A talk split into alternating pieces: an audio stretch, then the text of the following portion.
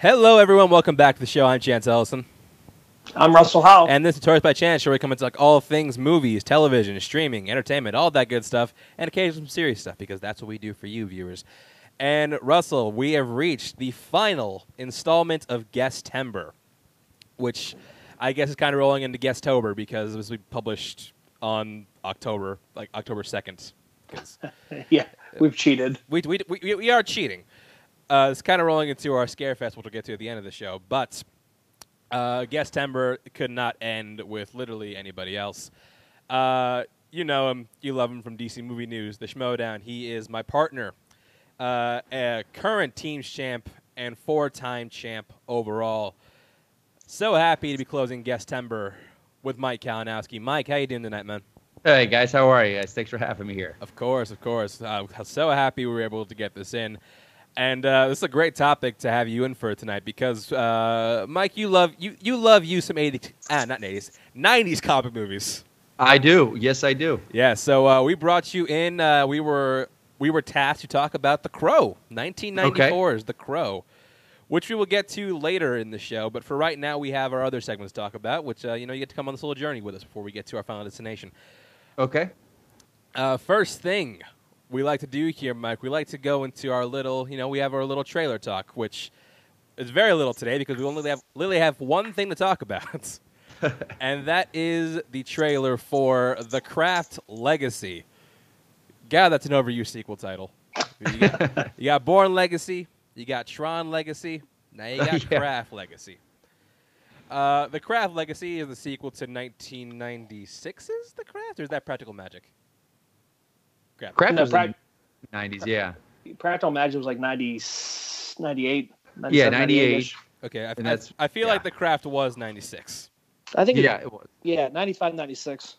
So, yeah, this is the sequel that I'm surprised never got me. I'm surprised that like, The Craft was like fairly successful. It's a, like a really well-known film.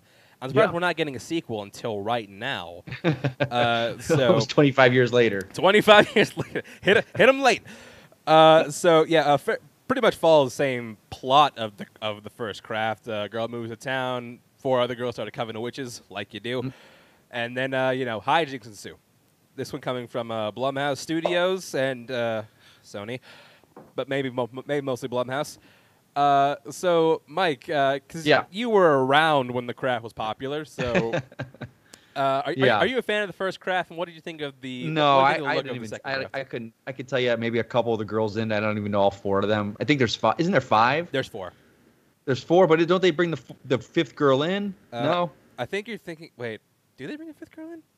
I oh, thought it's man. them, and then they have the outsider, like Neve Campbell. Isn't Neve Campbell like the outsider to the group? I think she, I think she's the fourth because I think nah, see that shows you what I know of the film. And then didn't they do like a male version of it with like Sebastian Stan and everyone in the two thousands? Did they? What, what? Where's the male Craft? I got. I got to find. There's this. Like a male version of The Craft. There's like five guys, and they're like a coven of wizards or witches. Oh wait, it's it's called The Covenant, I think. Yeah, is that, it's yeah. There it was. I thought, isn't a, that like a yeah. spiritual sequel to The Craft, The Covenant, or whatever? Yeah, Sebastian Stan was in it, and yeah, I think it's a called The Covenant. Maybe Alex Pettifer. Oh, okay, or, yes, the one with uh, Chase Crawford. And Chase Crawford. Taylor, there you go. Taylor Kitsch. Wow. I, Taylor Kitsch, what? Literally, yeah, I'm, I'm, look, I'm looking at the poster right now. Like it literally looks, it literally the, the poster literally the, the Craft, but with all dudes. Yeah, it's, yeah, I remember that one. And Rennie, so Har- Rennie this, Harlan. I didn't did even this? know there was a trailer for it till you guys just mentioned it. So that shows you how far the loop I am. I don't think this movie's made for me or my audience. Uh, so I don't think they care what I think. So there's that. I can't tell who this is made for, Mike, because I don't. It, it feels like Blumhouse. Feels like teen. Like teen kid horror I will film. Say this, like Blumhouse to me, they've really, they've really set a high standard for what they do as far as like good, cool things and redos and remakes and updates, and they're kind of that cool little studio that does stuff like this, like like you know. So now, did Blumhouse do uh, Upgrade? Yes, I think yeah. Yeah, I think that was them, wasn't it? it was I thought either, it was them. It was like, either them or a like division that. of them. Yeah, no, you're right. They, They do have yeah. a very high bar for what they can achieve. They yeah, also I, I really a, like some of the stuff they do. I, they I also really do. They have a very, very low bar for what they can, for what they can fuck up. Yeah. Uh, but yeah, so Russell, what did you think of the trailer for The Craft Legacy? I thought it looked like a W B uh, made for W B movie. Honestly, um, like, it was I, like an ep- episode of Charmed, maybe. I live. Yeah. I saw something that's like, where, where are the Charm girls crossing over? What's what's going, what's going on with that? I, I was waiting for Alyssa Milano, but she didn't make it. Uh, yeah, I, I, I, that's what I got the vibes for. Um, I liked the first one. I just, I, I, but kind of what uh, uh, Mike said. I it's been so long since I've seen it. I don't really remember much. I know Neve Campbell and. Uh, Pretty much it. Skeeto. Is it Fer- Fairuza Balk, Neve Campbell, Fairuza Balk, who you could get, um, you could get for this one. I mean, she's not doing anything. Oh God, who else is in it? Uh, Fairuza Balk, Neve Campbell. Uh, I feel like the one chick that looked like she was in an Adam Sandler movie. She was in The Waterboy. Like, that oh, wasn't her though. Rachel, That's not her though, was it? Rachel Rachel True was in it, and okay. uh, Robin Tunney, who's on The Mentalist. Robin Tunney, that's it. Robin Tunney. Tunney. Okay, she was in a bunch of stuff in the nineties. Yeah, she yeah. was. Uh, oh, she was. Yeah. Oh, she wasn't in Cena Man. That's right, but. Yeah. yeah. Oh wow. But, okay. You know, you know, you got United. You got United nostalgia in this movie. You got uh, David Duchovny. Uh, Duchovny's in it. He is in it. He's yeah. the he's the father of the. Okay, there you go. Of the new girl. Like and, I mean, uh, The Craft though does have a, a certain cache, cachet with the name, The Craft. When you say The Craft, everyone is kind of like, oh yeah, The Craft. They know it. So that name, the name alone, I think there's been enough time between what's it, twenty-four years now. So yeah. enough time between the two. Maybe there's a new audience for it, and, and Blumhouse always seems to kind of have their finger on the pulse of what's what's in and what, what audiences would want. So hey, good for them. Yeah, and uh, we will see The Craft Legacy on October twenty-eighth, twenty twenty. Theaters or not, we have no idea. Oh man, so it's coming out next. It's in like in twenty days, and they just released their first trailer. It's literally like a month, and we're getting a first. Well, no, in Blumhouse, they probably filmed it, you know, the past two months and just no, you know, cheap. Yeah, no, so hey. Budget of, a, budget of a su- of a submarine sandwich, and you're good to go. uh, so that's going to do it for, for Trailer Talk. Uh, we now move on to Notorious Nude. Like we said at the top of the show, we do like to dive into the re- reality of things every now and then, which means uh, we, we're going to not going to hang on this for too long. We do have to talk about there's a certain uh, I don't I'm, I stress to even call this a debate. I, I have no idea what happened a few days ago, um, because. Uh, Okay, I will say this. There was a debate scheduled between uh, President Donald and uh, former V P Joe Biden, his opposer in this presidential race. They came together for an hour of, honestly, something nobody could follow. Like I, I didn't even watch. I was, bu- I was busy at the time. I saw the quote-unquote highlights on YouTube, and I was impressed. I was like, wow, I, I, I can barely, I can't follow this for seven minutes. People watch this for over an hour. like, Like Mike, I, th- I think I think you yeah. watched this. So if you want to, you watched the. Whole I did. Thing. I watched. I watched the whole thing. So um, if you want to like, just like go into like your a brief summary of your thoughts. Yeah, on this. I, I think you know it was the worst debate I've ever seen. But on that sense, you've got someone like Donald Trump, who at this point the, the debate was his. He had he needed to win this. To, and I, in my opinion, all he showed was we're going to get. He was unhinged. We got we got what we've gotten for the past four years from him. We he, nothing was. Changed. Nothing was presidential. He could have reassured the public, reassured the American people. He never once looked into the camera to address the American people. Um, and they, they say Biden resorted to calling him a clown and telling him to he's like, "Would you shut up?" I was like, I think that's what many Americans wanted to say. It's like, yeah, I, that, that was yeah. a clip. That was a clip I saw. Like I, I heard him like, "Thank you." Joe Joe Biden had a losing situation, lose lose. If he would have just let Donald Trump just keep rambling and rambling every time he tried to talk. Cutting off the moderator, cutting off him, and not saying anything. They would have said, oh, Donald Trump walked all over Biden. And then now he did what he did and said, okay, enough clown, enough, shut your mouth. And people are like, oh, he was rude. He's he's the president. He shouldn't have done that. So he, you know, he, you know, he fights with a stutter, you know. So, but I think for the times he addressed the public, he looked into the camera and said, this is not right. Our way of life needs a change. You know, this man has caused this. And then, you know, Trump, of course, did the low blows, bringing in his son. Uh, where he talked about his son as a, a cocaine addiction. He's fighting his addiction. And Biden did what he does. He looked at the people and says, yeah, my son is fighting it, and I'm proud of him. And that's what we need, I think, in a president is humanity. It, it, he's uh, half our country. I mean, our country, how many people – we live in these glass houses. We throw stones at other people's families, but everyone's family has people that have problems. And he had, he nailed it right head on. And then when he went after his other son, the war vet, he looked at him and like he was about ready to beat his ass. And I – you know, Donald Donald Trump's the kind of guy that needs his ass beat. He's a bully. Uh, I mean, it's very clear how I'm talking right now of who I am politically, but it's not a Republican Democrat thing for me. It's an American thing. I, I vote. I'm politically. I'm not proud. Uh, not opposed to say. Uh, I'm very much on the line. I'm a very fiscal conservative, but I'm also incredibly liberal. Uh, so I toe that line, and I vote Republican or Democrat, depending on the candidate. I, I'm, I don't, I'm not allegiant to one party. Um, but and it, I mean, for me, the sticking point was the fact when he laid up a softball question, Chris Wallace, and said, "Hey, do you denounce white supremacy?" He danced around the question and then eventually didn't and said, "Proud Boys, stand back and stand by." Yeah, that that that, that got under my was, skin.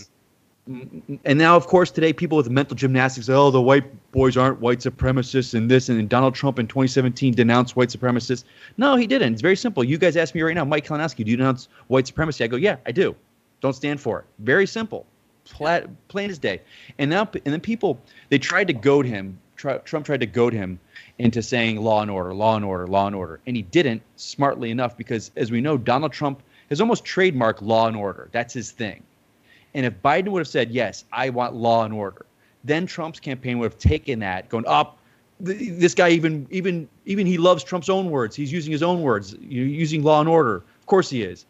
And it's like he didn't say it, but what he did say is, like, I'm not going to defund the police. I want more community involvement in the police. I want community outreach with police.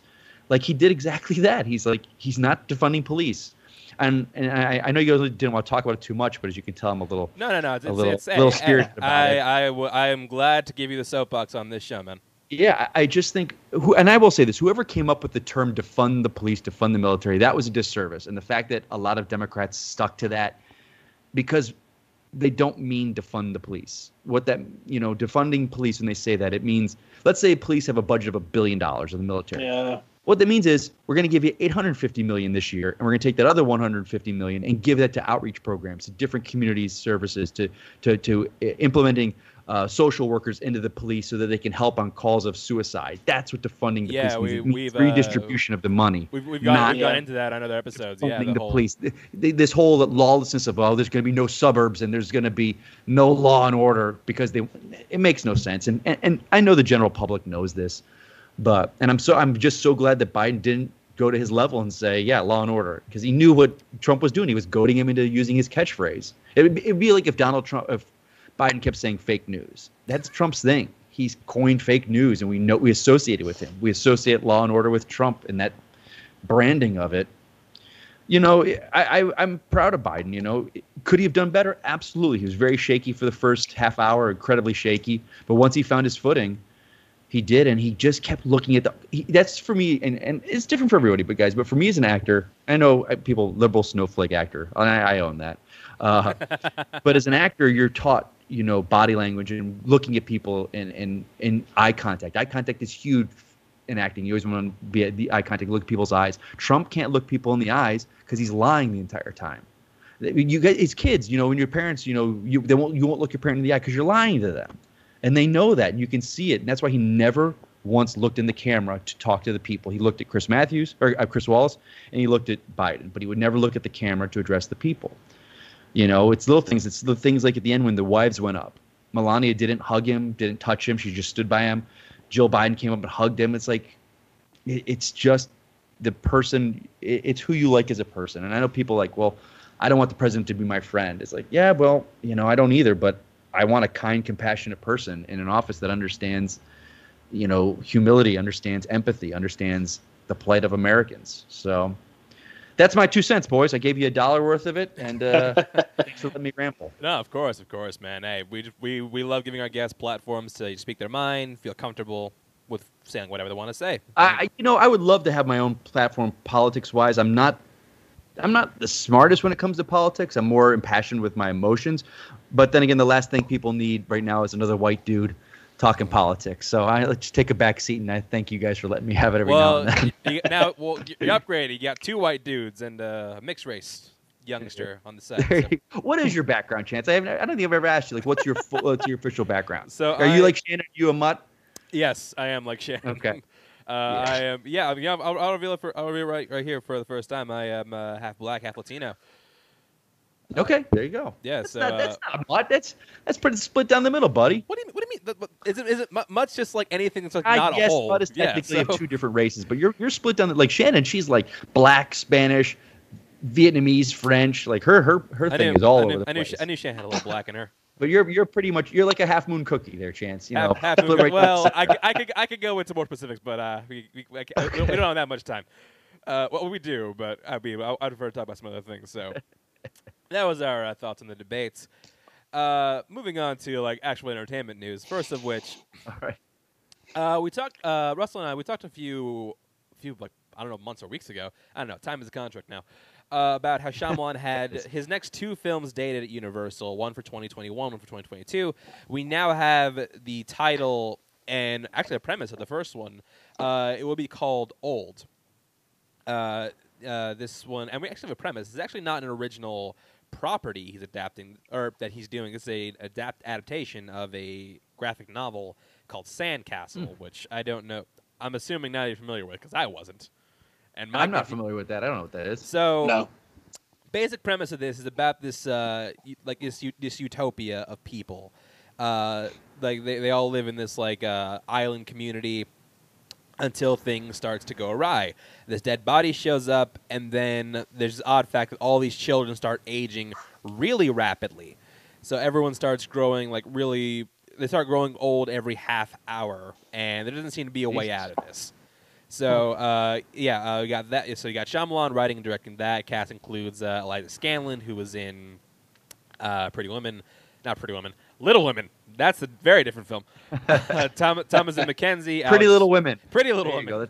Uh, Thomas and Mackenzie, Alex Wolff, Vicky Krieps, uh, Ken Leung, Gal Garcia Bernal. Uh, so Mike, you hear this premise, yeah. and it's it's basically uh, Shyamalan tackling, essentially tackling the comic property. I mean. It, yeah. Again, I, so after Unbreakable, which isn't based on a comic, but it's very in, in that vein. So what what do you think? And I, I don't know how big you're on Shyamalan just in general. Uh, with him, it's weird. Like, uh, I, Unbreakable is one of my favorite films, uh, but also Glass is one of the, my probably biggest disappointments of the past ten years. I agree. You know, agree. It's it's so like what, and I I was unfortunately spoiled on uh, Split. Oh, like I had heard, for like I, it came out it came out like in January, didn't it? Like January twenty seventeen yeah. was yeah. it? Yeah. Yeah, and I'm, I'm not a horror fan, as you know, so I just heard it was a horror film, and I then eventually, after it came and went, and then found out it was technically Unbreakable, you know, a sequel. I'm like, oh man, I gotta see it. So then when I saw it, I knew the whole time. So when that final scene came up and the music kicked in, I just lost it. So if I had seen that movie without knowing that, uh, it would have been phenomenal. Dude, like, if, yeah. if, if I knew I you, lucky. if I knew you, in yeah, twenty seventeen, they, they didn't talk about it, that hype it or anything, that, that it was yeah. part of this well, franchise. Well, this yeah, because that was because well, that was the whole like that was the whole like last second yeah. twist. Yeah. And if I knew you in twenty seventeen, right. I would have told you like I would have been like, bro, you need to go see this. I can't tell you why, but you need to go. I wish you would. Yeah, I wish. I went in blind. I was thankful. See, you're lucky. Rem- like. Yeah, my wife and I went and saw it, and I, at the end of the film, I see David Dunn. I'm like, holy shit, Bruce Willis, and then I realized, oh shit, they're they're you know, it's connected to Unbreakable, yeah. and obviously she didn't see it then, so then I had to go explain it to her, and then I think we watched Unbreakable probably like the next day or the day after we watched it because you wanted to know what a, yeah. you know what what all ensued. I, I but yeah, think, it was such a I think yeah. like everyone who saw that movie with someone else, like they, I, it's, it's, it's kind of like fifty-fifty. Like everyone who saw it with someone else. Then had to go explain it to like why Bruce Willis showing up is a big deal. yeah, yeah. Because it had been what seventeen years since Unbreakable. Yeah, yeah. You know, yeah, and, and, and but with like M. Night, um, like uh, coming after Unbreakable, like I saw Sixth Sense and I knew he was dead. Um, like I had that was the summer it came out with Phantom Menace, so that Phantom Menace kind of took over my life that whole summer. Okay. Uh, so I saw Sixth Sense eventually, even though even though knowing he was dead, it still made the film enjoyable. Well, it's it's because yeah. like um, mot- motivations and like. Perspectives in that film change drastically yeah. when you watch yeah. it after knowing the twist. Uh, I love, I mean, I, I'm kind of a fan of The Village. I do enjoy The Village. I do like Signs. Lady in the Water is, is I enjoy it too. Um, really? It, it gets to the point though with Shyamalan, you kind of are waiting like, where's the twist? Where's the twist? yeah. So with this film already about these kids aging, I'm like, okay, what's the twist going to be? What's the twist going to be? But you can't argue that he's not a creative filmmaker.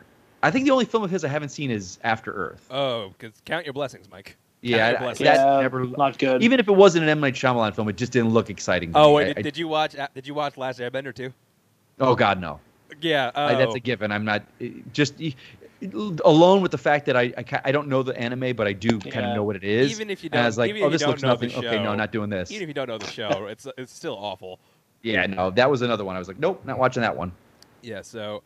Uh, yeah, so Russell, you hear this premise. Uh, is it, are, are you back on? Are you back on the M. Night? I'll get excited for you again, Trink, because I admittedly was. After I never Split. left. I mean, really, you never yeah, left. You never well, left. I mean, on, on, no, listen, no way, because because there's always been some bad movies in his repertoire. Obviously, we talk about Glass. Glass was bad. The Happening wasn't that great. Um, oh Last God, Airbender, The Happening! I forgot about that.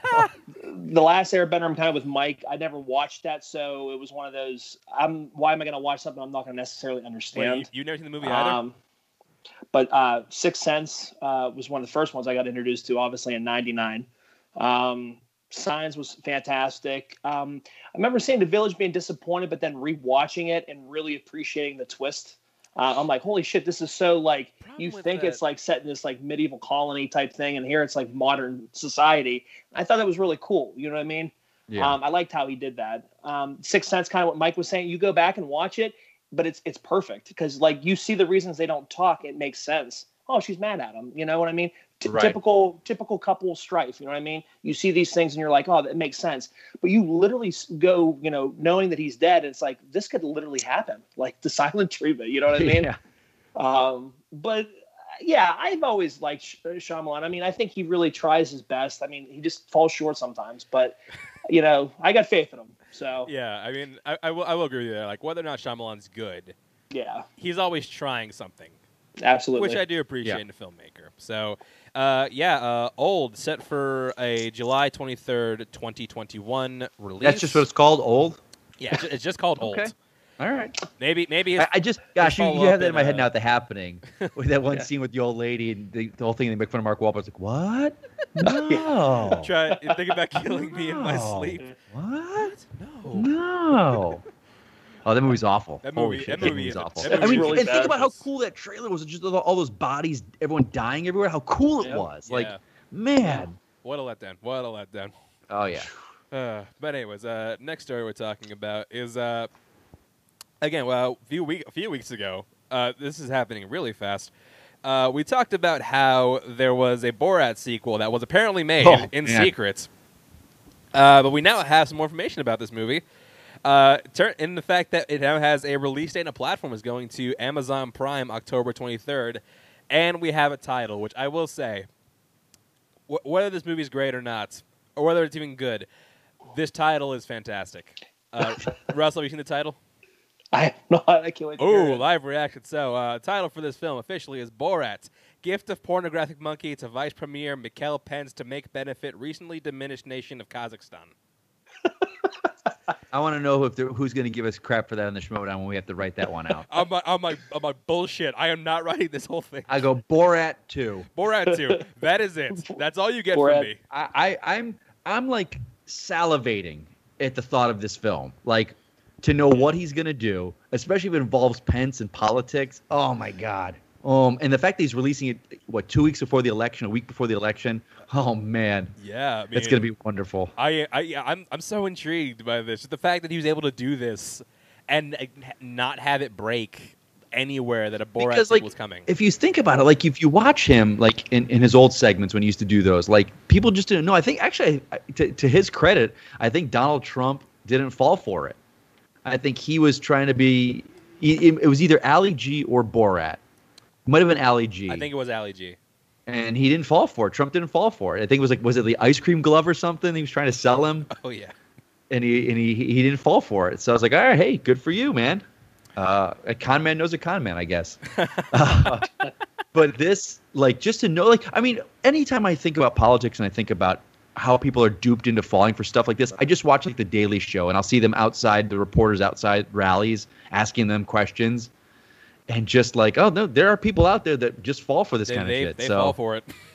Yeah, so I'm excited. I cannot wait. Yeah, uh, Russell, you, uh, based on the title alone, are you excited for Borat two?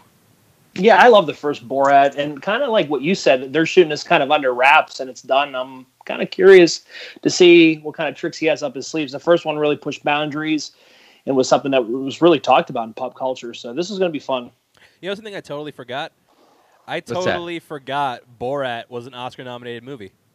Was it? It was. It got a Best Adapted Screenplay nomination. Yeah, it was the longest uh, movie to be nominated, the longest title. Oh, oh yeah. All right, good That's for them. True. Yeah. Good for them. When did that come out? Was that oh six? oh six. oh six, yeah. Was it? Yeah. Yep. Okay, good it, guess. It, it feels so much longer ago, right? It's really it does. Weird. I feel like it I, I, it's funny November. Because like I, I wasn't a fan of Bruno. Like Bruno took it too far for me. Bruno's not very good. I, I agree. And it, it, it just is like his his brand of comedy, because if you watch him as a person, he's so smart. Yeah. Sacha Baron Cohen is such an educated man, he and he's so powerful in the way he, it's. It reminds me almost of what Russell Brand could have been. Like Russell yeah. Brand is incredibly smart too, but he just didn't either couldn't back it up or what. He, but but uh, he, he turned Sacha Baron Cohen is so smart with the way he talks, and, and he's a yeah. very eloquent man. And that he creates these characters, it's fantastic. So he he's got this platform. It's kind of like a, a reverse Michael Moore, where Michael Moore's incredibly smart, but he just puts it all out there. Yeah. He does it incredibly smart, but it exposes us for what we are as a society, and I think it's it's incredible.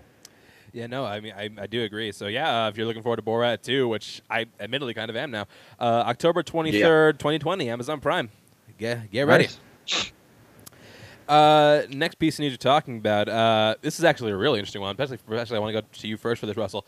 I don't know if you heard about this, but there is going to be a biopic based on Francis Ford Coppola during his making of The Godfather. Uh, will be directed by Barry Levinson, star Oscar Isaac as Francis Ford Coppola, which is Ooh. ironic because I always thought he looked more like like Martin Scorsese. And yeah, and uh, it will star. It will be uh, co-starred by Jake Gyllenhaal as his producer Albert S. Ruddy. So uh, you hear that combo. You hear Barry Levinson. Granted, he's been off the map for little years, but he, when he yeah. hits, he hits. And he got Oscar Isaac and Jake Gyllenhaal starring in a making of one of your favorite films, Russell. Uh, you excited? Yeah, absolutely. Uh, I, you know, I, I sing the praises of Jake Gyllenhaal. I think he's a tremendous actor. Yeah, especially with Oscar Isaac. And good to see Barry Levinson coming back. He's been in uh, hibernation for a while. But yeah, um, he hasn't really had like a big movie since like Rock the Casbah with Bill Murray back in like twenty fifteen. Remember that movie? Nobody does. I remember the cover of the movie. That's about all. That's all. Because nobody, absolutely nobody saw that film. But yeah, no, I, I love The Godfather. It's one of my favorites all time. Uh, yeah, I'm absolutely curious to see kind of how the production of the film. Yeah, absolutely on board. Now, Mike, you've as, as someone who's known you for the better part of two years now, you're very uh-huh. selective in the films you watch. So I am. Yeah. Does I guess this so. uh, does this pique your does this pique the Mike Kalinowski interest? Uh, a, corp, a Coppola biopic. Uh. Uh, th- that, that'd, be a, really. that'd be a no. I mean, what's up, buddy? What'd you say? I said that that'd be a no. Just, just, just. Yeah, you know, it's it's, uh, it's not a film. I don't know. No, I guess that's my answer. Yeah, there, there you go. Just, just. I mean, the talent involved is is great, but um, and biopics. I'm always, I'm, I'm very, I don't know, kind of, kind of on the fence about biopics. Interesting. Um, I don't know. Okay. Yeah. There you go. That's it. I, I wish I. I'm kind of like meh with that. I'm sorry. I'm, I'm not one way or the other. It's all right. It's all right. Well, let's see. Let's see if this next one piques your interest, because if you don't watch this show, then I have no one to talk about this with, because I know Russell doesn't watch it. Uh, there is a Boys spinoff in the works over at Amazon uh, that will be centered on uh, college kids who get superpowers. Russell, you can just be quiet right now because I know you don't watch this show. This is factual. That is factual. Mike, do you watch The Boys? Yeah, I do. I'm not caught up with the. I'm not caught up on current day, but I do watch it. Um, okay, so uh, I didn't read the comic. I was not. A, I didn't know the. Com- I knew it was a comic. I just didn't read it. Oh, you it. didn't read it. The comic's uh, actually like really. It's it's it's really good. And I think it's something yeah, that you would no, actually. I, I hear all about that. I, I, I think I just, you would it was kind of nice going into it without would... having to compare it to anything. Yeah, yeah. yeah. Uh, I do enjoy it. I do. I love that the fact that they toe the line between satire and parody without pushing it into that. They still kind of just play it for what it is. Uh, yeah, spinoff. I mean, it, it sounds like kind of an R-rated Sky High, which is that's a good way to fine. describe it, actually. Yeah, an R-rated Sky High. I mean, think about ki- kids in high school. That movie was like the Disney-eyed version of high school. You know, even the bullies were kind of nice guys. So to see like a an R-rated, hardcore kind of what high schoolers are truly like now, uh, you know, hey, go for it. I think I think it's super college. bad with superpowers. I think it's college, not high school. Which oh, it's college. Okay. So the, well, the gloves even worse. Are the gloves are really off in that case. That's even worse. Sure. uh, yeah. So uh, they probably did that because they could probably push the nudity. Probably. That's I would think because that's a big thing in that shit. I mean, not a big thing, but it's a the sexuality and nudity. Yeah, no, in college, or high school, you're towing the line with eighteen year olds. uh, putting it in college, you're full bore. That is yeah, true. No, that's probably why. Gloves are off. Gloves are off in uh, in college. Yeah. Uh. So yeah. Uh, I'm. I'm also. I'm also definitely excited for it. I do like The Boys a lot. I'm. Ca- I'm caught up right now. So. Okay.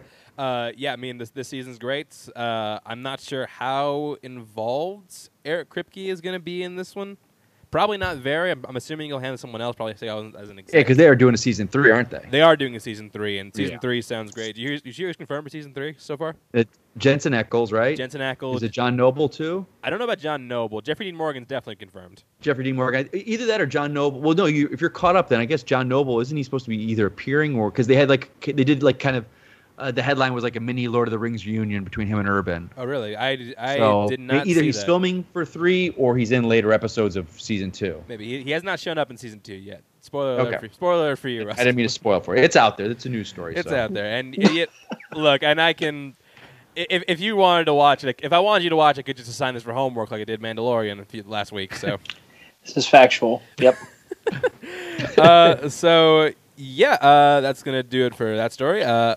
Next thing we're talking about, which I actually think find extremely interesting, uh, there is a Conan the Barbarian show in the works for Netflix. Uh, yeah, really? Yeah, it's going to be uh, adap- adapting from the Conan property, which was done uh, in the eighties with Arnold Schwarzenegger and Arnold Schwarzenegger again. And then yeah. when they could not get the rights to to uh, Conan the Barbarian, they made Arnold another character in that universe, and they made Red Sonja, which was Ugh. just awful. Just the worst. Uh, so yeah, uh, this uh, kind of fits into Netflix is trying to they're trying to find their latest I P. Like they got they got Witcher, which we're yeah. told does well. I have not watched the show. Um, Amazon, right? No, I haven't watched it either. No, Witcher's on Netflix.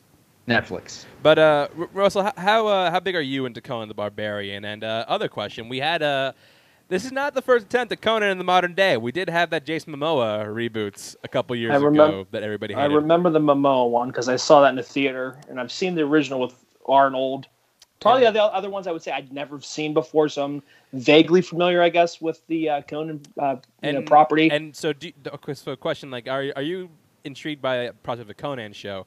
Second of all, do you th- uh, who would you cast as the titular character in Conan the Barbarian? Man, I, I don't know who, who'd you go with. I'm trying to think somebody who's jacked and uh, is younger. That would probably be a good. I have no idea. I, I couldn't even tell you. Jacked no and idea. Younger. That's a that's a that's that's criteria.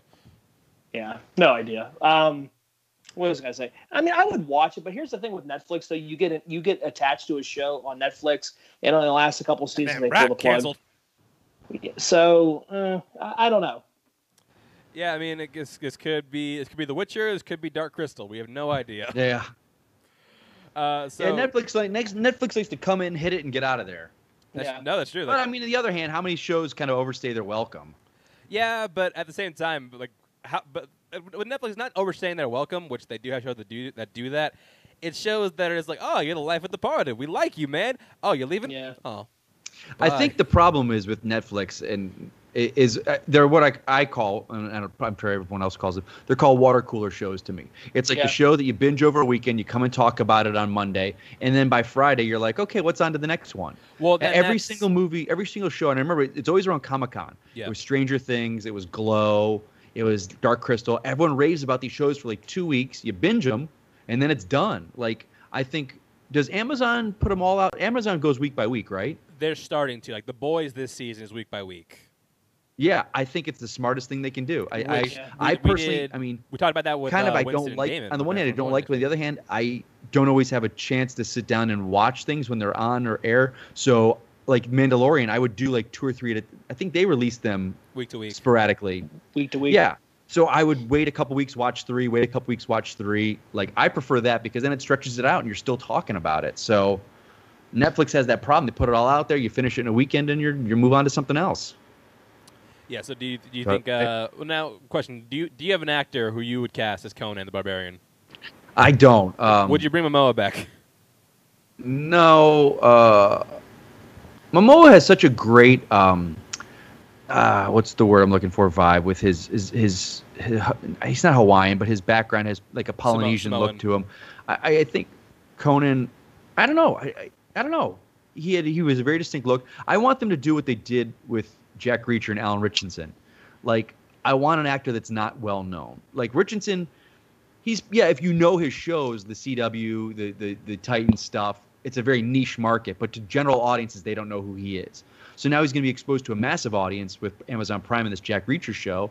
And watching that Titans show, I'm like, I was I fin- finally finished watching season two. He's going to be a phenomenal Jack Reacher. I've, I've that's one of my favorite book series. I've read the whole series over and over again. Um, he's a little bit younger than the character is in the books. Uh, he, in the books, he's like late fifties, early sixties. But there are books in the series where they go back to his early days. Um, but I think he'll be phenomenal. I think audiences now can uh, make him their version of the character. So Conan, you know, Schwarzenegger wasn't Schwarzenegger back then. When you think about it, he was no one. Oh, because that was pre uh, that was pre-Terminator. He's kind of an unknown. It? You know, and, and Momoa was Momoa wasn't well known either at the time, but that movie just wasn't good. I think the role, the name sells itself. It's Conan. You know what it is. You know it, or you think of Arnold. So, I think the smartest thing they can do is they bring in Conan, uh, make him, uh, or or have or Schwarzenegger attached somehow, like the father of Conan. And kind of like a passing of the torch type thing. So and that way you've got his name rec- recognition with it, but you also got this new actor. So Conan Junior Just find a new guy, a new guy. Conan Junior Yeah. It's, it's, it, and I think it's something we could come back to because like he always wanted to do Conan. There was uh, sure for Conan three floating around, Conan the Conqueror, that he always wanted to make, but it just, it just oh, is that when he's like the king, right? Yeah, exactly. That was supposed to be the third one in the series, but it just never got made because Conan the Destroyer just. Was not good. That's no. just it was not good. Yeah. Uh, so yeah. Okay. So unknown for Conan, uh, but something who will not, someone who will not be cast by an unknown, is Nick Fury, because it was also announced this. Yeah. Uh, I believe it was Monday. Uh, we are getting a Nick Fury Disney Plus show, and Samuel L. Jackson will be returning to reprise the role now. I mean, when I first heard this, I'm like, "Oh, okay, it's going to be about his origin story, starting, you know, starting Shield or starting a yeah. Shield, all that kind of stuff." But then I realized something. There's actually a lot of ground to explore with Nick Fury. Like, it could, I think, like the likely scenario, I believe it will delve into his time, like, like post Winter Soldier, you know, like where he's on the that run. That time where he leaves for Europe, where he leaves for oh, that where he goes. Oh, that's right. Yeah. That's where he yeah. said he was. That's where he said he was going. Yeah. But also, like either that or it's gonna. We saw that. Well, spoiler alert. Uh, at the end of Spider-Man Far From Home, I mean, billion dollars, you definitely saw it. Uh, in the in the post-credit scene for that, it's ends right. with him in space. Yeah. So I feel like it's going to delve into one of those two stories. So, uh, Mike, you know, you're you're a big comic book and M C U guy. Uh, yeah. W- which, uh, okay, if it's the choice between uh, Fury on the run or Fury, you know, starting at Fury in, in space, right. maybe it's the same thing. What what what would you be more interested in? Are you interested I, in Nick Fury just in general? Yeah. Um, it's funny because Nick Fury to me, he like I grew up with the white dude, you know, Nick Fury. Oh, that's the, the that, guy the, I grew the up Hasselhoff with. Nick Fury. Not Hasselhoff. Not Hasselhoff. No, just kind of the, the brown-haired sixties spy guy. Um. So this Nick Fury version, I miss the days of Nick Fury being kind of an active agent, like uh, doing the stuff that like Black Widow and Cap did in Winter Soldier. I would love like an early um, sixties, you know, seventies spy show.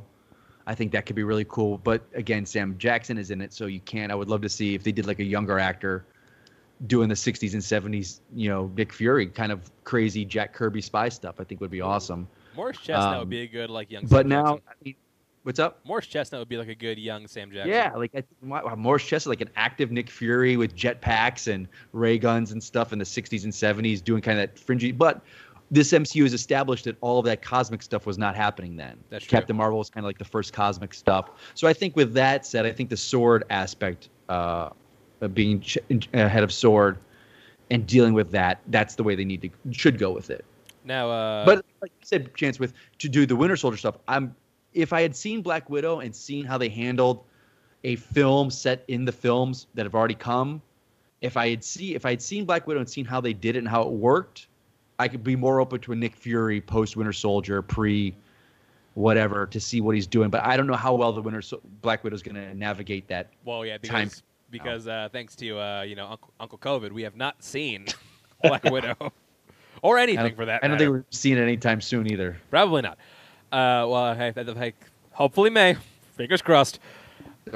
Uh, so, uh, Russell, would you, uh, are you excited by the prospect of sword? I'm only asking that because I know you have no idea what that word means. Yeah, no. Uh, yeah, no idea what that means. He's not. Uh, yeah, he's not the funny book guy on this uh, on this show, Mike. So uh, we want to we want to give Russell a brief. Uh, that makes recap. It a podcast, buddy. When you got two people that are varying degrees of, of knowledge on the comic book stuff, it makes a great podcast. So uh, you know, since since you're a big a big comic book guy, do you want to just give us like a brief uh, synopsis of what uh what Sword is?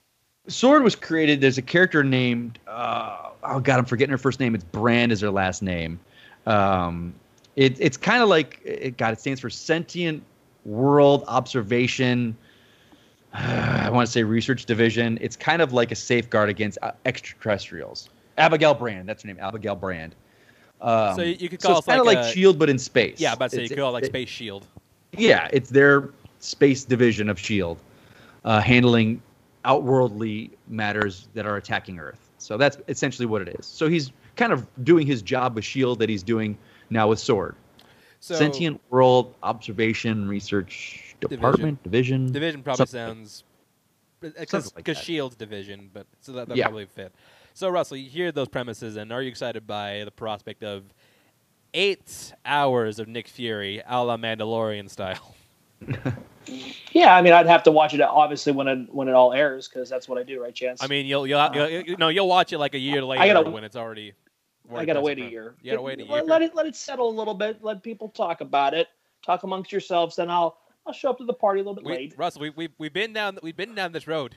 We know how this goes. Don't do it. If I gotta watch it, I, I just I need to watch it as it airs because if not, then you know what happens. I, I just I'll wait. Kind of like what Mike said. That's what. But I'll only I'll wait till the whole thing's out and then just watch it, grab and go, and be done. uh, I told you, man. I told you to watch Mandalorian in air, but you you didn't listen. You didn't listen. Uh, so yeah, we got that. We got that. No idea if this is gonna be part of Phase Four or Phase Five or. Whatever's going on, because again, mm-hmm. COVID kind of screwed Marvel on their plans too. They they messed with Marvel more than any studio ever could. uh, but speaking of, you know, we got Marvel, division of Disney. Uh, this is I'm calling our uh, what the fuck story of the week. Uh, it was announced that we are getting a sequel to twenty nineteen's Lion King. No surprise there. The movie made a billion dollars, highly successful, recognizable property. No surprise, it's getting a sequel. The weird part of it is that uh, the person they're doing it, Jon Favreau, is not coming back to do the sequel. Instead, we are getting uh, independent critical darling Barry Jenkins. Yes, Moonlight's own Barry Jenkins at the helm. But wait, there's more. You see, not only is this going to be a sequel to Lion King, the logline for this, and this is not confirmed, this is all speculation as of right now, but it's yeah. very accurate. The logline for this is Godfather two... with lions, because it's oh, going to delve into... Man. It will be both a prequel revolving on Mufasa and a sequel about Simba. So I'm just going to go first on this because, look, uh, I'm not very huge on... I, I don't hate Lion King twenty nineteen. I don't love it either. I'm kind of in the middle. I, I like it. I like it okay. I hear this director. I hear this premise. I'm like, this is just so weird and out there and crazy that I almost kind of have to buy into it. Like, I, there's no way I'm not looking forward to this because this just sounds, it just sounds ridiculous and it just sounds weird. And I love Barry Jenkins to death, so I know it's going to be good because I don't think he's capable of making a bad film. At least not that we've seen so far. So, uh, Russell, I mean, you're a big Lion King guy. Here's we're getting a sequel with this director and this plot. What do you? God, think? I don't know. Does Favreau tackle Moonlight sequel? um, I don't, I don't know. Like ugh, the first one was just so, you know, shot for shot, just kind of just unoriginal. You know what I mean? Uh, ninety-four animated's classic. I, th- I, I think just, that's kind I, of an advantage Jenkins will have that he's not gonna be as like, you know, reined in. Yeah. With this, with another movie, so he can re- he can get more creative with it. He can really do whatever I'll he wants it. At this point. And I think that's to his benefit because everybody kind of figured that that's what you had to do when, you know, when Favreau came out with the, you know, the Lion King live action, we'll use in quotations. But, um, you know, you had to obviously do that justice and you like shot for shot it. But, um, yeah, this gives Jenkins, Jenkins a little bit more um, creativity to put his own product out. So, I mean, I guess in that aspect, yeah. But um, am I really looking forward to a sequel? Probably not. Uh, and normally I would not go to Mike on this one because this be a movie that I know he wouldn't have seen, but you actually did see this one, Mike. Because I, I did. I think Shannon dragged I, you to it. Well, I I saw it in a weird way because I've never seen the original. Really? Yeah. Oh, wow. So I went and saw this one, and I my reaction was because I knew it was shot for shot and the same thing, and I was like, why did people like this movie? It didn't do anything for watch, me watch, at all. Watch, watch the original. But it, I just watched the same thing. They, they just a different type, style of animation. No, oh, man. So no, it was like, like, what did I? I like, okay, no. Cool. And I didn't understand the reason to remake. Apparently, if the great one, the first one was so great, why redo it exactly the same? Like, like I actually like Aladdin is probably my favorite Disney film, and the remake I actually really liked. Yeah, I did too. I, I thought the stuff they did with it was great. I forgot Robin Williams about five minutes into the movie. Will Smith made it his own character. I agree. I like the song they added. And that's getting a sequel. I like I like the actors involved. I didn't like Jafar. Jafar was not Jafar my cup of tea. He's boring. Yeah, he's boring. Jafar looked like I think you know that Jafar was not good. Other than that, yeah. But uh, me, so this film, I, I, I'm not gonna see it. You also haven't seen any of Barry Jenkins. You also haven't seen the Barry Jenkins other films, which you do need to get on because I'm glad we're going to need it one day. I know. But yeah, uh, that's. I just want to bring that up because this is just a bizarre, a bizarre story that I never thought. In a in a, in a, weird, a year full of like weird shit happening, this is maybe, maybe top twenty. I never, yeah. I never would have seen this coming. What? We still got till December. It could be a top fifty by then. We still, yeah, we still. Twenty-one months. We're almost there. And uh, last news story we have to talk about, and Mike, I'm so glad, I'm so happy you're here to talk about this with us. Uh, in that uh, Black Adam just accrued their latest cast member. Yeah. They have cast the role of Hawkman with one Mister Aldis Hodge, who what you may recognize from roles such as Invisible Man, Leverage, Friday Night Lights, other things. Straight Outta Compton. Wow. Jack Jack Reacher, Never Go Back. He is in Jack Reacher, Never Go Back. The and, films uh, I watch. Films you watch, but. Uh, You know, uh, I'm I'm happy you're here to explain the character of uh, Hawkman to uh, Russell because you know you host a. Yeah. I, you could say you're a good authority on D C properties.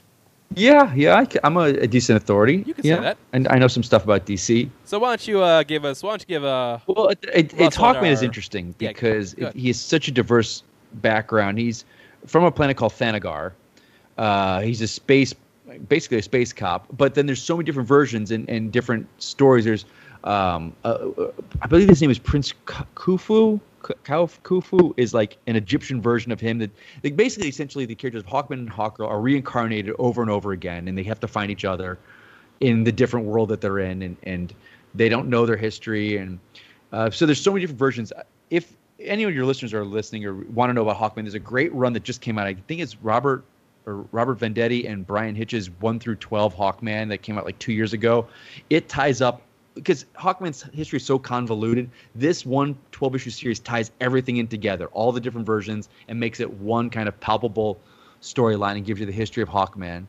Uh, so it's interesting with his casting because he's a white guy in the comics. Yeah, he is. He Current is day Hawkman is, is a white guy, but he's Egyptian in other versions. So this is skewing more towards an Egyptian ethnic uh, tale versus the, the typical white guy that he is in modern-day comics. Um But I think I've heard rumors this film is set in the forties because they're introducing the Justice Society of America. But Hawkman is also kind of a timeless character. Uh, so it's an interesting casting. I think he's such a charming actor. It's such a, a unique casting choice with him.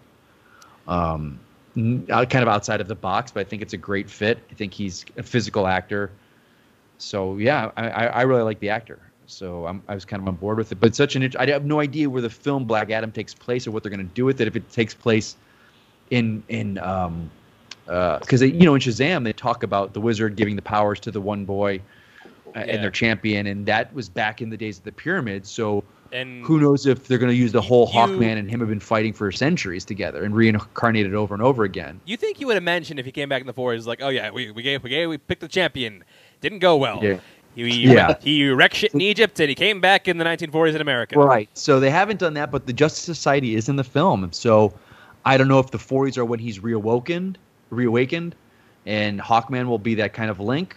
Um, but it's very fascinating with the Justice Society in there and, and, and all these different versions. So that's a – yeah, I'm excited.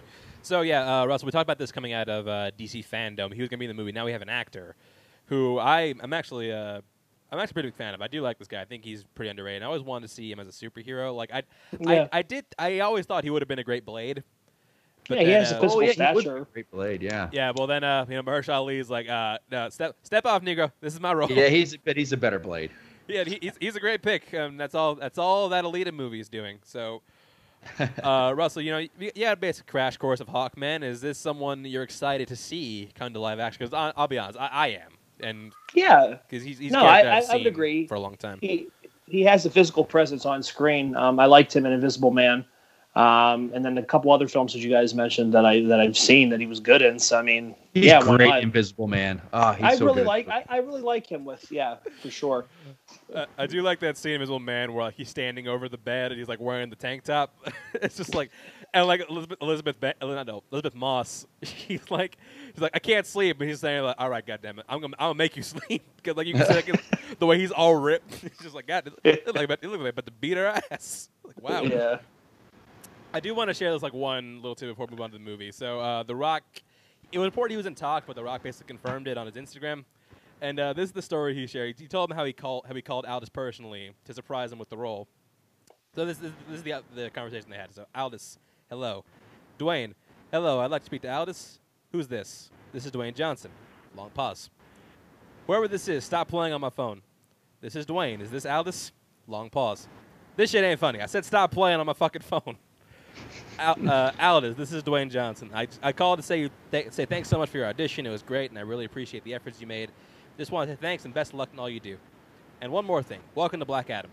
Longest pause. I'm sorry. You're going to have to hold for one second.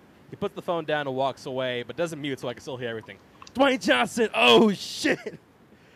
uh, Dwayne, you okay? You're going to cru- you're going to crush. You okay? You're going to crush this role. So yeah, I, I thought that was funny, and this that's pretty cool. Yeah, it's, that is cool. It's someone Dwayne Dwayne's clearly excited to work with. So I'm I'm definitely I'm a little you know skeptical on the movie, but I'm definitely this is kind of this is tuning up my excitement. I'm I'm, I'm excited to see who they get to play Doctor Fate because that's that's the real yeah. one for me. I want to see who they get to play him. Uh, so that brings us to the end of Notorious News, which means we now move on to the main event, the movie of the week. The Crow. So, yeah, The Crow came out in the year nineteen ninety-four. This movie is, I suck at math, twenty-six years Six. old. Man, Jesus. Oof. Oof, yeah, a long time. And it's also got a very... The reputation of this movie has almost kind of gone bigger than the movie itself because... Yeah. I mean, yeah. It's very widely known that uh, this was the last film of Brandon Lee, son of Bruce Lee, who tragically died due to an accident that took place during this film. And we will talk more about that when this when this comes into it, or when that part comes in the movie, because there you can, I, it's it's come out when exactly on the shooting this happened. So he died. So he died in this uh, during production. I think there were like eight days left of filming. He was almost done, but then they're like, okay, shit, like what what do we have? What what what do we have to do? Mm-hmm. So it was a co- it was a combination of, you know, reshoots, special effects, uh, some rudimentary C G I. Well, not not reshoots, but like sp- stunt doubles, camera angles, yeah. use of some rudimentary C G I uh, to make this all work. And it also doesn't help the premise of this film is about a guy who uh, dies and comes back to life to avenge his wife. Right. So yeah, it's a lot of weird synergy right there. So. Uh, yeah, it was directed by Alex Proyas, who directed such critically acclaimed films as, uh, well, this, Dark City, and just those two things. I mean, I like iRobot, but everything after that was pretty bad. I mean, uh, what he did, he did Knowing, the Nicolas Cage, uh, I'm going to save the world with numbers oh, movie. Oh, God. That was bad. Uh, he did uh, Gods of Egypt and Ken, Kings of Men of Gods of Egypt? Something like that. Gods, kins, kin, gods and monsters. Yeah, sure. Kings and monsters. Kings, Kings and, and gods. Kings and gods and monsters. Exodus. Of, Kings and gods. And Gods of Egypt. I don't know. Uh, but yeah, so uh, he did. He did this, and this is it's regarded as one of the better comic book films of the nineties. So, which is why I think we got a chance to look at it. So uh, I think you know, let's let's just dive into it. This is The Crow. So we open up. Uh, it's October thirtieth, Devil's Night, and Detroit is on fire. Kind of like present-day Detroit. The more that I think about it. Not much has changed over twenty-six years. Not, not a great look. And right out the bat, we we get thrown right into the action. Uh, we get to the scene of the scene of this like really gruesome crime. Uh, Ernie Hudson's there. He plays uh, the main cop, main cop in this movie. Uh, he's there. This dude has been murdered, and his girlfriend has been sexually assaulted. She's been beaten. She's been stabbed a couple times. She's taken. She's been taken to the hospital. We also get. We also get a voiceover narration from a child, who says that uh, something like, "In what was it like in death?" Like the legend says, "In death, a crow takes you to the after, like to the afterlife." But if you're really pissed off, the crow will delay your journey. It's th that's not the exact wording, but it's like paraphrased. Right. So yeah, uh, we get told that. Um, we also meet our main uh, girl, the narrator, Sarah, who's just this.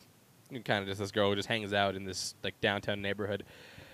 Uh, now, our plot, our our theme of this was nineties comic movies, and this movie is extremely nineties. Oh, absolutely. Aside from the fact that Brandon Lee is in it, but I mean, you just look at it. The edit, the editing is nineties. The soundtrack is nineties. The aesthetic, it just if if you can literally show this to someone, like just uh, like don't even tell them when it was released. Put it on for them. Like, what, what what decade was this made? People say, oh, yeah, yeah. This was the nineties. It's, that, it's a rock soundtrack, man. It's a great yeah. rock soundtrack. Oh, it is. It, it, it, it's, a, it's, it's a really good soundtrack. Uh, and it's better than Daredevil, I'll say that. I, would, no. I, I like this Time Capsule better than the Daredevil soundtrack. Mostly because this has no Nickelback. Yeah.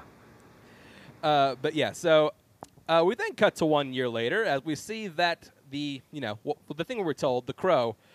Uh, he only now decides he's really mad about how he died, and he decides, you know what, now I'm going to come back. Delay, delayed reaction. Yeah. And he comes back as Brandon, as, you know, Eric Draven, played by Brandon Lee, who we can really check to talk, talk about his performance because, like we said, it this movie, he, he died before he finished filming this. Uh, and for the most part, it's really, you can't really tell where the cuts are, except for this one scene where it's... It's a lot of like his back, and a lot of like yeah. wide shots, and a lot of uh, you know like quick cuts. So you can't really see his face. That's really the only scene where it's noticeable. So like for having to deal with an actor who like you didn't have for like the the rest of shooting, they did it really well. And for for when he's in it, I will say Eric uh, Brandon Lee probably really not slept on as far as like best portrayals of superhero because he's actually quite good in this film. Oh yeah. Like, he has that, like, dark sensibility. He has a great, a great sense of nuance to him. He had, like, his softer moments to him. It's a, it's a like, a surprisingly multi-layered performance. Yeah. Yeah, Mike, what do you, what, like, uh, were you a fan of, like, Brandon Lee in general? And what, what do you think of him in this movie? Yeah, I, I, I was a fan of his before this film. Um, I, I discovered him in a film called Rapid Fire, which came out in ninety-two. Um, it's kind of low-budget action martial arts film, which I fell in love with in, in that film with him. Uh, so, and I remember exactly where I was. I was um, getting having breakfast, getting ready for school, and my dad goes, "Hey, Mike, did you, did you see this actor died?" And he showed me the newspaper clipping, and I still have it somewhere. It's laminated of the clipping of his, of his death. Um, so, yeah, that hit me really hard because I really was a big fan of his. Um, there was a Hollywood, was, he was kind of being prepped for the next big thing. I, I don't know if you guys know this, but uh, before... Um, Die Hard three or Die Hard with a Vengeance became what it was. It was a film called Simon Says, and yeah. he was supposed to play a Korean grocer instead of Sam Jackson's uh, Zeus character. Really? And it's supposed to be him in that film. Wow. Yeah, they were they were really kind of pushing him to be the next big thing, and and you know tragically that didn't happen. And it's you know the whole thing with his father and dying you know young as well, and they talk about the curse of the dragon and his family, and it's it's it's real tragic. It's it's ter terrible, and and um. especially the way he died in the movie, but he's so good in the role. And if you watch any of the video behind the scenes, he always talks about he was such a more into acting than his father was, in the sense that he was he didn't want to be seen as a martial artist like his dad. He was an actor, and he wanted to be an actor. This was his. He doesn't, and I he doesn't do any martial arts in this film at all. Well, he does. You know, he, has, he has a little bit during the end. If, if that's even they him, really though. kind if that's of even him. I don't know. Um, let him play to that. You know, they they didn't try to force in fight scenes that you know. weren't the character, because the Crow comic book is not anything martial arts heavy or anything, and it's uh yeah it's it's um it sucks it because who knows what his career would have been today. Yeah, I mean, I, I I do believe he would have been, he would have been huge because he, he he was he was talented. He was clearly talented. Yeah, he was a good-looking sure, guy, yeah. talented actor, and he was very physical and a martial artist. And, yeah. Yeah, so uh, he comes back and he decides, you know what? Yeah, like like I said, fuck, like fuck this. I'm gonna go get revenge on the guy who ki who killed my who killed my fiance. They also died on their wedding night. Should I should note I should note that out. So, uh, the people who are responsible for the wife are just these random assortment of thugs. Uh, hold on, let's see. It's T-Bird, Fun Boy, Tintin. Tintin. I think it, I think the last one's called like Shank or like Skank or something. Skank, yeah. Some bad names. I didn't read the Crow comics, so I'm not sure how the how this would have if those are direct from the comic. They probably are, because I don't think they would have changed that. Oh, else should be noted that uh, uh, it was the, based on the comic. Uh, the the author of the comic wanted uh, Johnny Depp for the role, which I think back yeah. then I think back then would have worked perfectly. Oh yeah, I do sure. Think, oh, that was uh, right up his alley. Yeah, uh, they both they both. Uh, so yeah, he wanted Johnny Depp. I think he was busy at the time. Uh, so the studios did send out offers to uh, River Phoenix, who turned it down, and uh, Christian Slater, who turned it down, which is ironic between those two because uh, I don't know if you I don't know if you know this, but uh, Christian Slater's role in Interview the Vampire was supposed to be played by River Phoenix, but he died wow. prior to filming. Wow. Yeah, and Slater. And they said, what was that? And I heard they said Slater wanted too much money for The Crow. Did it? Oh, um, that makes sense because he was pretty big. And he know, was a big star at the time, yeah. Like, cause he had what, like Cuffs and Pump Up the Volume and those other movies. I think, yeah, I think late eighties, early nineties. Gleaming the Cube, Heathers. He was, he was big. Yeah, he was big. Yeah, but uh, yeah, and something he, I will do about Thurston Love this later because I do like the guy. He did donate his entire interview, interview the Vampire salary to Phoenix's family, so I think that's, I think that's really oh. nice of him. Cool. Uh, so, yeah, uh, the uh, Draven is on a warpath. Uh, he basically finds. Uh, first one he finds is Tintin, who, you know, he's an expert with knives, he's got the dreads, and he's black, so of course he's got to be the first one to go. This was the nineties after all.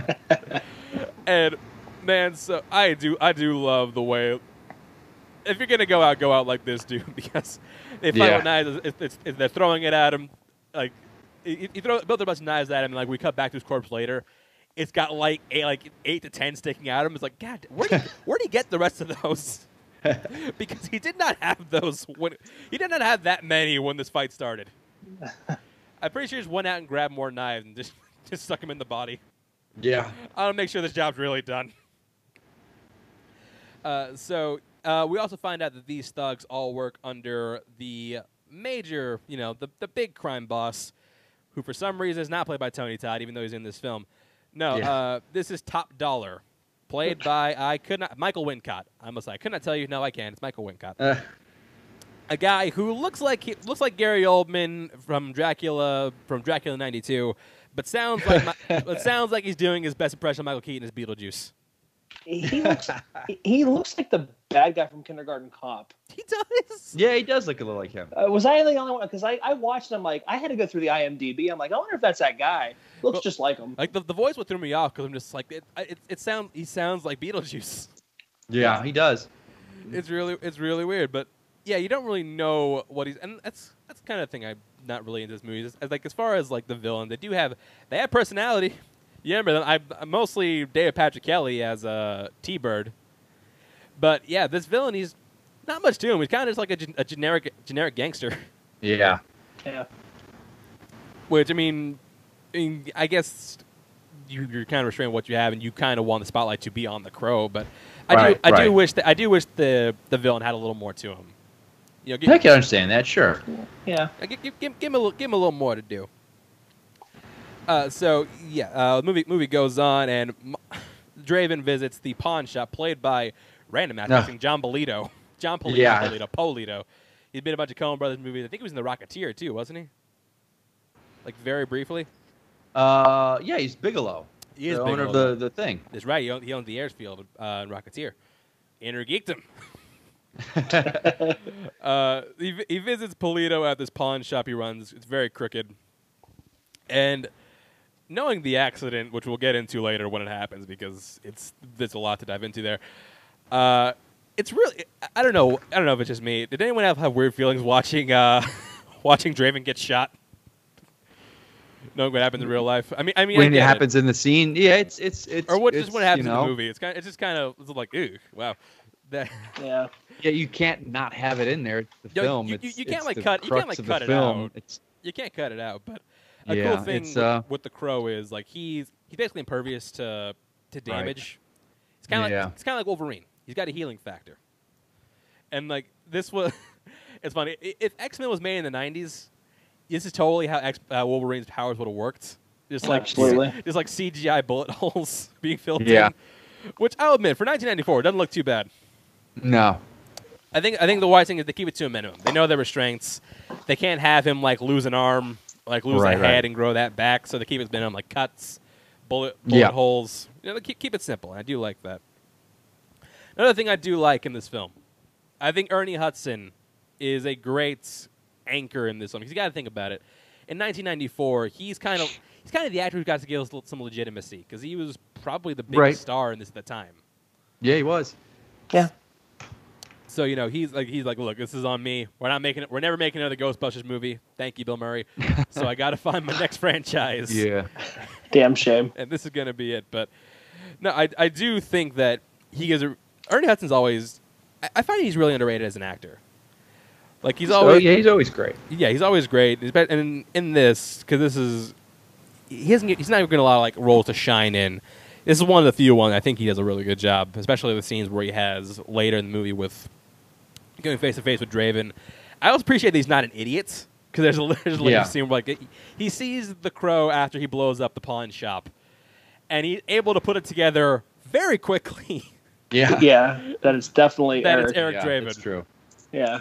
So it's like, wow, I, it's very rare you see a cop that can put things together that quickly in a movie. So I do appreciate like that kind of detail. Uh, the next one, the next thug he goes to visit is, I think it's Fun Boy. It's the one that's played by the guy that looks like Evil Van Damme. That's Fun Boy, yeah. It is Fun Boy, right? Does, doesn't this guy look like Evil Van Damme? Is that Michael Massey? It is Michael Massey. Yeah, that, that's the actor that, that pulled the trigger. Yeah. No, so but, yeah, I'm no. gonna talk about it right now. So. I will say, even though this led to something really tragic, it's definitely my favorite moment of this film. It's where like he's about to like ambush him, and then he's like he pulls the gun, and he shoots him in the hand, he's like ah, ah ah, and then he turns around and he starts laughing. I'm like, that is sick. That's yeah. great imagery. That's a great that's a great reaction. I do love it. But yeah, this is the scene where it actually like the action actually happened. So what happened to Lee was there was a bl- like he was supposed to get shot with his gun full of blanks. Yeah, and I think like a casing came out by accident, and that shot into him. Michael Massey pulled the trigger, and he talked about it like later in life. Like he, he quit acting for like a year after this yeah. happened, because of like he just like couldn't take like the stress of this, because yeah. it, I mean, you imagine like this would take a toll on somebody mentally. And I think too that he actually died recently. Like up until the day he died, he never watched this movie, and I can see why. This would probably. Yeah. Probably fuck you up mentally, like for life. Oh, for sure, with good, like P T S D uh, symptoms yeah. and stuff like that. I'm sure, I'm sure he didn't even want to. Yeah, I wouldn't even go near it. No, I, I wouldn't go with the near with ten foot pole. But uh, I mean, I will. I mean, I will praise him for this for his performance in this film, because he, he's he's fun to watch, man. He, he really is. Like I love the way he's all strung out. I love the way he's like fucking a little girl, just like someone already bought me lunch. Yeah. He's, he's great, man. I, I, I do think if okay, that, okay, never mind. This is an unfounded conclusion, but maybe if Van Damme wasn't a thing, he could have gotten all the Van Damme. And he learned to do the splits. And he learned to do the splits. He could have gotten all the Van Damme roles. Uh, now, I will admit something to you, Mike, that I never told you before. This is actually my first like full viewing of The Crow. I okay. had, I had never seen it in its entirety. And I, I, I and I will throw it out that this is my first time as well in its entirety. Um, I was eleven when this movie came out, uh, so it was one of those ones where it's just like it wasn't my, you know what I mean? It was I was eleven. Right. I was I was busy watching. I was actually watching horror movies, so it wasn't the rated R aspect of things, because I was watching Freddy and Jason f- films. But um, it was one of the ones where I knew it. Like I remember mm. it came out, and I think I remember one year I think I dressed in a trench coat and, and I painted my face, and like I went as the Crow for Halloween, without actually even seeing the movie. So, um, yeah, but this was actually the first time I actually got to watch it in its entirety. I didn't mean to ask, Mike. Did, did, did, did you see The Crow on release? Or cause oh, God, of course. Are you kidding me? That's right, because you, said, you just said Absolutely. You were a Brett Lincoln. God, I was bawling like a baby when this movie when it aired at the end and it's dedicated to him. Oh, yeah. I was. I remember the theater I saw, Sawgrass Mills twenty in, in South Florida. Yeah, I remember with my girlfriend at the time. And, yeah, I remember exactly where I was when I saw this film. You were twenty in nineteen ninety-four? God damn. Wow. Was I twenty then? Yeah, twenty years old. Like, no, twenty, means, yeah. The, no, I'm like, I know your age. So that math adds up. Yeah. Uh, so yeah, like we said, uh, and something I do know is this movie now, especially like watching it the first time, like I think it's weirdly paced because the first act, the first act is great. It's a really straightforward like go get him like revenge story. Like they take a little time yeah. to usually The Crow, but that but as soon as he comes in the screen, it just go go go. It takes. I don't know if you noticed this, Russell, like watching it watching it for the first time too. It really like dips as far as like pacing goes in the se- in like the second second act. At least I noticed. At least I felt, I should say. Sorry. Yeah. Go ahead and repeat that. I'm sorry. No, it's okay. I mean, I, I was just I was just saying how I felt. Uh, it's been uh, a while chance since I've seen it, so I would have to. Um, like I, I couldn't speak to that. That's what I'm saying. I guess I, I just couldn't speak to that right now because it's been a very long, not a, not a long time, but it's been a while since I've seen the film. You're at you're at you're at a study mode, and this was short notice. Yeah, so I, I I I do apologize. This is on, this is on me. So this is going off memory, but I will say, yeah, no, Russell, I, I I was saying like how how I felt the pacing of this film kind of dips like really badly towards the middle of the film. No, it it, it does. It like there's a lot of things happening in that opening. You know, the opening act, and then kind of yeah. what you're saying. I think it kind of drags its foot a little bit there in the midway through. Yeah, I will say it does get my favorite like moment of personality from the villain. This is the only my favorite moment from him in the entire film. It's when he, uh, he's like John. He has John Polito in his like little lair thing because he knows that he he gave the Crow information, yeah. and so he's gonna kill him. But the way he does it, uh, he throws a fucking sword through his neck. It's ruthless, ruthless. Man. And then he just like, and then that's not enough. He just like shoots him six times. Like, God damn. Yeah. I, the re, the response that he goes, well, "Why won't you die?" That he, sh- he shot him. Yeah, I'm like, okay, if you were doing like crazy shit like this the entire movie, yeah. I could have gotten down with you, man. That that's that's that's great. That's really great. uh, so yeah, uh, he then ambushes uh, David Patrick Kelly, who people would know him from. Uh, You know, he's the Warriors. Come yeah. out and play yeah. guy from the Warriors. Uh, he's also Charlie from uh, John Wick. Joel trivia for you right there. That's true. Yeah, he's the cleaner guy. He is the cleaner guy. Uh, and he, he gets maybe the best death scene of anybody in this movie. So he he makes he, like, so uh, Draven makes him take him on a car chase. They drive. They get to this dock. he puts he puts a bomb in his lap and makes him drive off the dock. That's well, he's like. Well, he's like duct taped to the the this, uh, the chair, the front seat. And that's the thing I noticed about The Crow right now. And it's, it's funny because The Mask came out the same year. This is literally just a darker version of The Mask. Like, yeah. A dude gets supernatural powers and just goes and just kills people in the most ridiculous, like, cartoony ways. Yeah, yeah. Uh, like I, I, I think you could make a good. I mean, you could make a good comedy. You could make a good comedy version of The Crow. And you could make a good like dark and gritty version of The Mask. It's, I, I would love to see that happen, actually. So yeah, uh, he's he's down to well, we see one shot where I mean it's a great shot where he draws the Crow symbol in gasoline. You know the one the oh, shot sweet. The shot that was ripped off by both Daredevil and The Dark Knight Rises. Yeah. Only you know done not as well. Uh, I like how it takes its time to form the whole Crow though too. It's you could actually see the the uh, oh, yeah. flame moving or the, the yeah it's really cool. Yeah no the. He, Look, goddamn it, Eric Draven has pride in his artwork. uh, so, yeah, I mean, he, he also reconnects with Sarah, which I do think like the big emotional moments are between him and the little the little girl, who right. Shelley was just so protective of because her mother she was she's a junkie, doesn't doesn't really care about her until right. The Crow fucks up her boyfriend. He's like, hey, you know what, you got a daughter, go take care of her right now, goddamn it. Yeah. Yeah, so I do think them reuniting is a, is a sweet scene.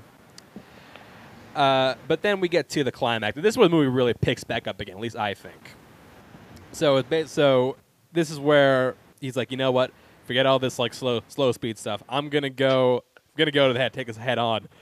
they have this like mob, like this mob gangster meeting, which I'm now realizing I have no idea what this gangster's end goal is. What is it, what is he doing here? Yeah, yeah. It's basically, isn't it like they just want to set fire to the city? I guess. And, oh, it's no, Hell's Night. That's Hell's right. Night. Yeah, no, De Devil's Night. That's right. Devil's like, Night. Their whole Devil's thing Night. Is yeah. like they're gonna they're gonna like set fires across the city. Just like, okay, cool, but yeah, why? Yeah, but like, what's that gonna do? Like, okay. At least Nino Brown in New Jack City had like a whole drug empire he was trying to run. This guy, he's just trying to right. set, he's trying to set things on fire. Like, dude, get, he's, he's pyro. Get your priorities straight. This is, again, had Tony Todd been the villain, he he wouldn't have done this shit. He would have. Although Tony Todd killing a deal with a samurai sword would have been. Would have been great. uh, so Draven busts in. He's just like, "Hey, I'm here." These entire, all these mob guys unload on him, which and the whole time you could see like Shank, the guy, the one from the night that his wife, his fiance was killed. You could see him react yeah. to this, like, "Yeah, you didn't do shit. you didn't do. You didn't do nothing." uh, they, uh, they they have like a really like sweet action sequence, which. Normally, I hate when action sequences are like shot mostly in darkness, but I feel like right here, maybe you'll disagree with me, Russell. I feel like right here with this one, because of like the dark aesthetic of the film, the dark nature of the, yeah. su the subject matter of the film, I do think that it bodes well. And even though it's dark, there's enough light where you can see what's happening. And this is the martial arts I was talking about earlier, Mike. And I don't, this might not be him. I'm not sure. If, if it's not him, like kudos for hiding it this well. But I do think that it did. That this action sequence is probably my favorite of the entire film. Yeah, no, I agree, because you have that environment where you're in this dark world and like you know, dark and like twisted things have happened in our opening scene.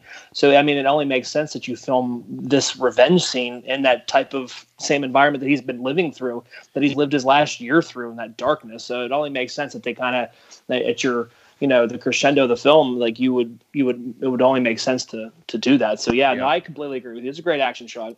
Yeah. And, uh, Mike, and I know it's been a while since you said you, you you've seen it, but, uh, no, do you, do you remember, do you remember, do you remember the scene at all? Like what, what we're talking about?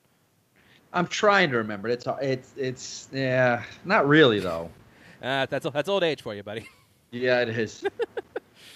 uh, so he kill, he kills most of the mob associates except for, uh, Tony Todd, The mob, the mobster's girlfriend, and uh, of course Top Dollar. Why'd I call him the mobster? Yeah, Top Dollar, Top Dollar, and his girlfriend, and Tony Todd. Touch, yeah. Touchdown, Top Dollar. Touchdown, T D. Top Dollar. uh, so this is where this is another thing that kind of suffered due to Brandon Lee's death. So we find out that his girlfriend somehow knows that not only what what we're dealing with, but knows that his power can be taken. Yeah. Yeah. Which I'm just like, okay, how do you know that? And not to mention, you're not entirely clear on how his powers work because you know, okay, you're impervious to bullets, but you can also like extract morphine from veins and do other things. So the thing about that is there was an entire subplot that got cut out of this film. Uh, there was going to be a character uh, called Cowboy Skull or something like that. Or Skull Cowboy. Skull, the Skull, Cow Skull Cowboy. And the character was actually cast. It's going to be Michael Berryman, who was in uh, The Hills Have Eyes. He's the main, he was the main uh, cannibal in that. Oh, okay. Yeah, he was in the movie.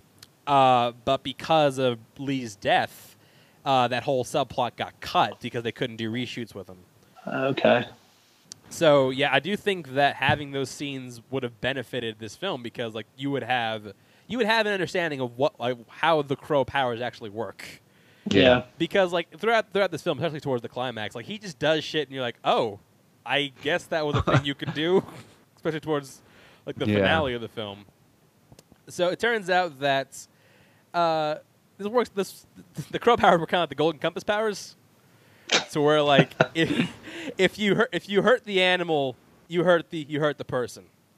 So like okay, so we so we kill the Crow, you can kill Eric Draven. Okay, simple enough.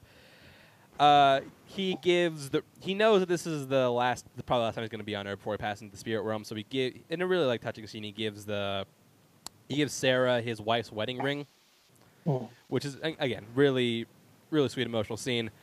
Uh, they lead him to this. She gets captured at some point. I don't remember when I don't remember when it happens. Russell, do you remember her getting captured? Because I don't. And I just Sarah got ca um. How the hell did she get captured? At some point she gets captured. Doesn't matter. Yeah, I, I don't remember. Yeah, so they go to confront it. The crow gets the actual like crow gets shot, and you're like, oh crap, he's screwed. No. Uh, turns out not entirely though, because he pulls a he pulls a Monty Python and the Holy Grail, like I'm not quite dead.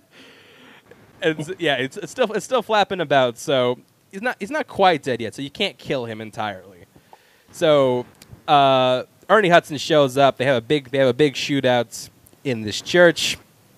Top Dollar's girlfriend dies of trying to hit the, the crow's powers. It's kind of hinting that Runner Russell, you got the sense, like it's kind of like she's the main villain, or like she's the. I really feel like she's supposed to have a bigger part in this before like the whole like crow power subplot got cut out.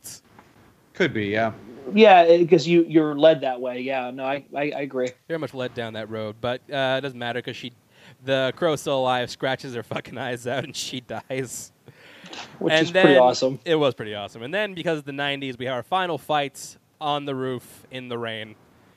uh, between Draven and uh, Top Dollar. And yeah. again, uh, in accordance with the Crow's random grab bag of powers, he can apparently like transfer pain, you know, kind of like kind of like Mantis. Yeah, in, that I remember. Uh, yep. Mantis in Guardians of the Galaxy uh, Volume Two. Yeah. He puts his head. He puts him. He puts his hands on his head, and he's just like, feel her pain, and it's, it's uh, basically what her last moments what were, where it's like on the surgery table. And right. he's like feeling all this, like all the blood's coming out of his face. Then he falls off the roof onto a gargoyle, you know, kind of like Saruman in Return of the King. Yeah, and he gets impaled and he's dead. I should say yeah. the extended cut of Return of the King, because not for some reason the theatrical cut, but that's that's another conversation.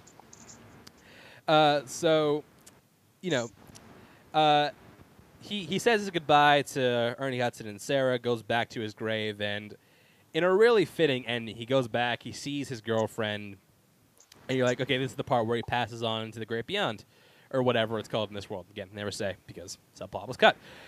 Uh, he pa he passes on, and yeah, that's where the movie ends. So I know, Mike. So I mean, you know, it's been a while since you've said you've seen this, but you, you know, yeah. you, I know you, you, I know you've seen this a bunch. So yeah, I have. Why don't you give us often. your overall thoughts on The Crow? It's it's now it's one of those films that I need to revisit because it's been quite a while since I've seen it, but. In the nineties, I did watch it all the time. I saw that several times in the theater. I owned the D V D of it. I, I would assume I owned the V H S of it before D V Ds because uh, it was – I had the poster. Um, I had the I had the graphic novel originally. I still have a copy of the, the original – I think it was three books at the time, three or four books. Um, so, yeah, it was – it's enjoyable. But, but if it wasn't for Brandon Lee, I don't know how much I would have been into it. He was my gateway into it really? because I was going to see it and I was excited because you know it was him. That does make sense because like just this isn't the subject and like the Disney set because it doesn't seem very you like you know what I'm yeah. saying? No, it's it's kind of like Sandman, the whole Sandman stuff with Neil Gaiman. That stuff is not yeah. doesn't interest me at all, and I know how good it is, but it's not the death and all the mysticism is not my thing. But being that I was a huge Brandon Lee fan, like if it's, if it was Johnny Depp or Christian Slater, I might have seen it because it was a comic book movie. But I probably would not have had such a, a, a affinity for it like I did because it is Brandon Lee. Yeah, uh, the movie came out to uh, it came out to critical acclaim at the time. Uh, yeah, it did real well. Yeah, it did re did real well at the box office. Uh, Russell, you, being it's your first like full viewing of the film, what what what did you think about it? I enjoyed it. Yeah, it's a shame that we lost Brandon Lee so tragically. Um, kind of kind of what you guys have hit on. It has the, all the beats of that nineties. Those nineties uh, cheesiness, you know that, but it, but I think the story around and Brandon Lee losing his life in the film, I think, really helps wanting to watch this more. Though, do you know what I mean? I know yeah. it's like twisted yeah. to say that, but it's like no, I see what you're saying. It's, it's, it's a fitting tribute to him. It is because just and, and on top of it, the subject matter too. On top of it, it's like what are the odds? You know what I mean? The our, you know, our protagonist loses his life too. You know what I mean? um, it's just it's it's really.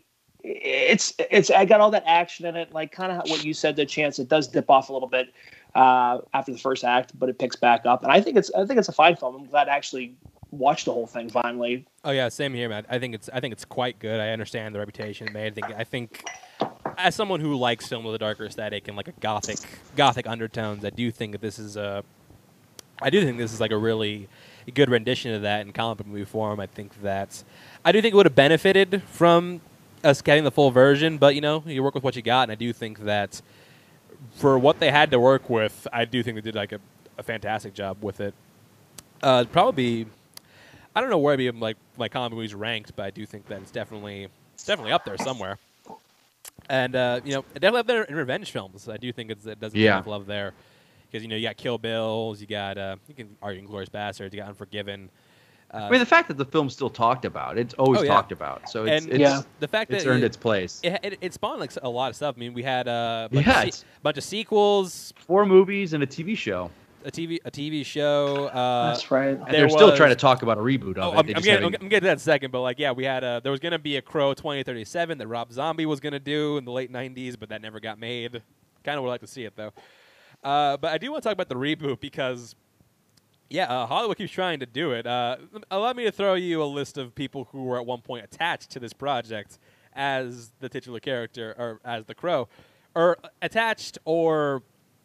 Uh, we're in talks. So uh, Bradley Cooper was attached, uh, dropped out. Mark Wahlberg was attached, dropped out. Channing Tatum and Ryan Gosling were looked at. James McAvoy was looked at for the role. Tom Hiddleston was attached. Alexander Skarsgård was attached. Uh, let's see who else we got. Uh, Luke Evans, Dan Jack Houston, and most recently one, most recent one was Jason Momoa, who seemed really into it. He seemed like he was really yeah. excited to do it, but for whatever reason. This is kind of like the the Dark Tower. You remember that how that had that had a tough yeah. time getting off the ground. Uh, but you know, I, I I will you know bring this question around. Do you think that we will ever see another Crow film? And would you want to see another Crow film? Uh I'm sure we will. Do I want to see one? Doesn't matter to me. uh, I think that, I I think that they have a missed opportunity. I think it really could have been a, fran a, a, a franchise in the sense that it should have been uh, an anthology. Like every Crow film takes place in a different time period. I oh. think that would have been phenomenal. Oh, that I think that cool. to me is yeah. is is a missed opportunity. With the I know we've talked about this. We're talking nineties. The Phantom. I think a Phantom.